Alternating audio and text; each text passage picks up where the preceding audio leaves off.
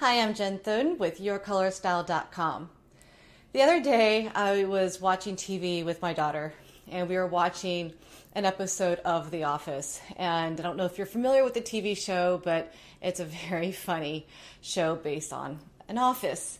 And in this particular episode, they decided to bring back casual Fridays. So the shtick is that everybody's coming in t-shirt and jeans and like super casual stuff. And there's this one particular character, her name is Bernice, who was wearing something that was like highly inappropriate, which is obviously why the scene was so funny. And the scene that really resonated with me and that is relevant to this video goes like this.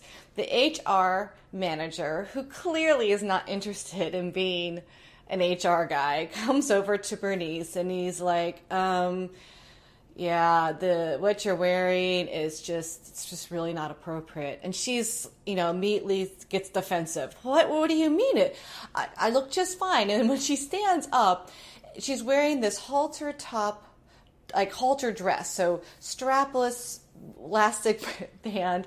And the dress is like incredibly too short. I mean, like just barely covers what's important.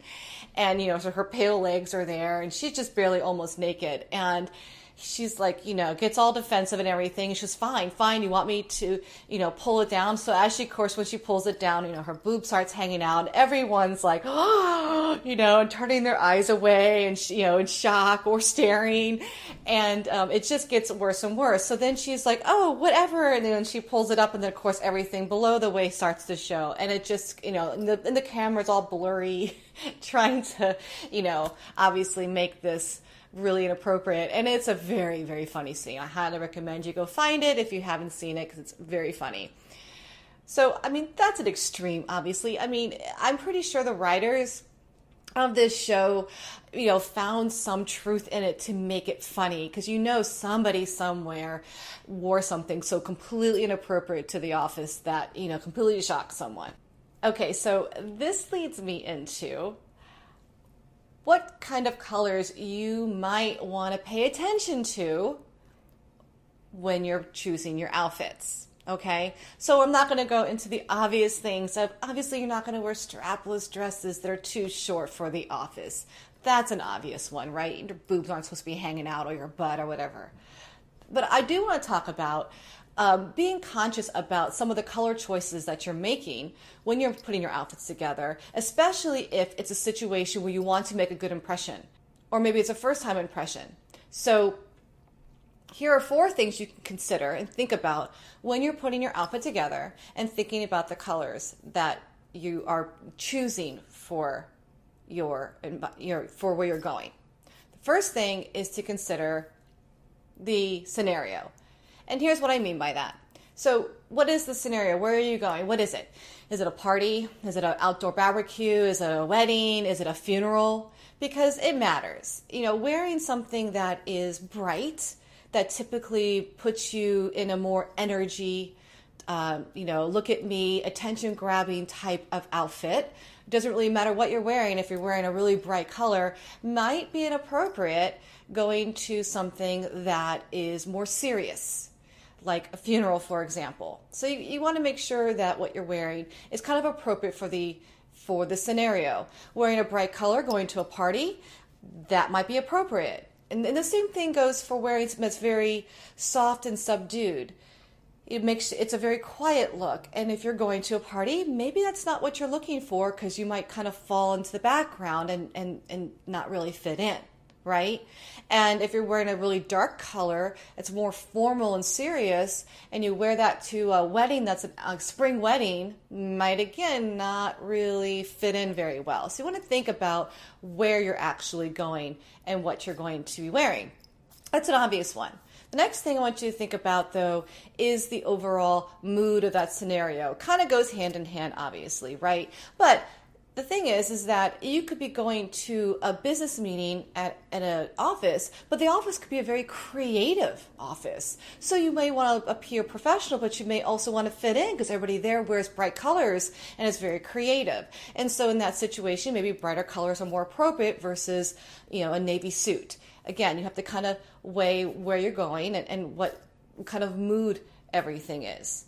You know, the mood also has to do with, again, you know, if you're going to some place that's really, really happy, you might want to be wearing more happier colors than low, deep, you know, sad colors. Like, you know, in this case, all black might not be appropriate in that situation. I don't know.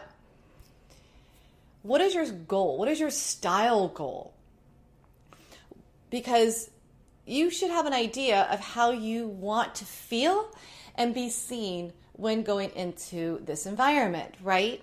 So let's take the party, for example. Let's take a cocktail party, which is a perfect example. If you think about it, even when you think about like the award ceremonies that you see for like the Grammys and music awards and the Oscars, I would imagine that the stars that go there are struggling with this. How do I stand out, or how do I fit in?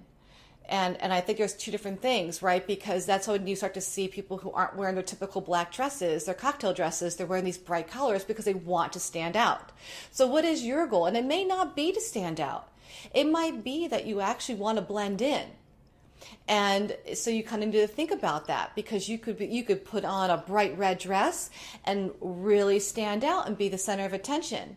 Or it could be that, I really just kind of want to blend in because we're honoring somebody else in this and I don't want to compete with them. So maybe a darker color, maybe it's a formal event, maybe it's black or just a dark teal or dark plum would be more appropriate than a very, very bright color.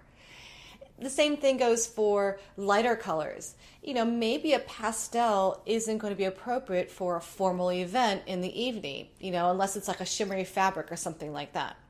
Okay? So, and the same is probably true.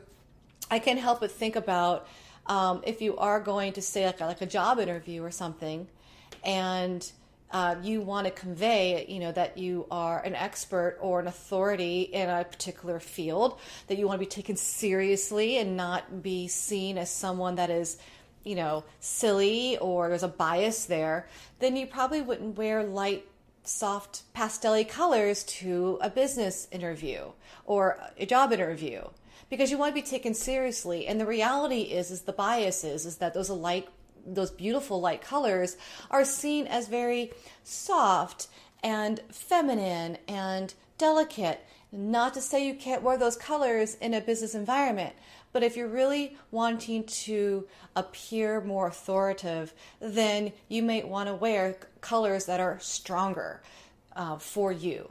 Blues, navy blues, and that kind of a thing.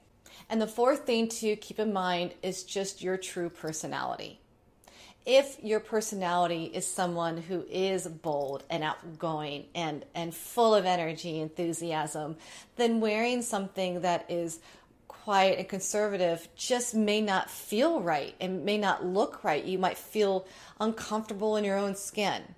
And so you need to balance what is appropriate for where you're going, how you actually want to be seen, and also what feels good for you. Right? And what's the right thing for you? And the same is true if you are someone that is a little bit more soft-spoken, quieter. Those quieter looks are going to feel better on you.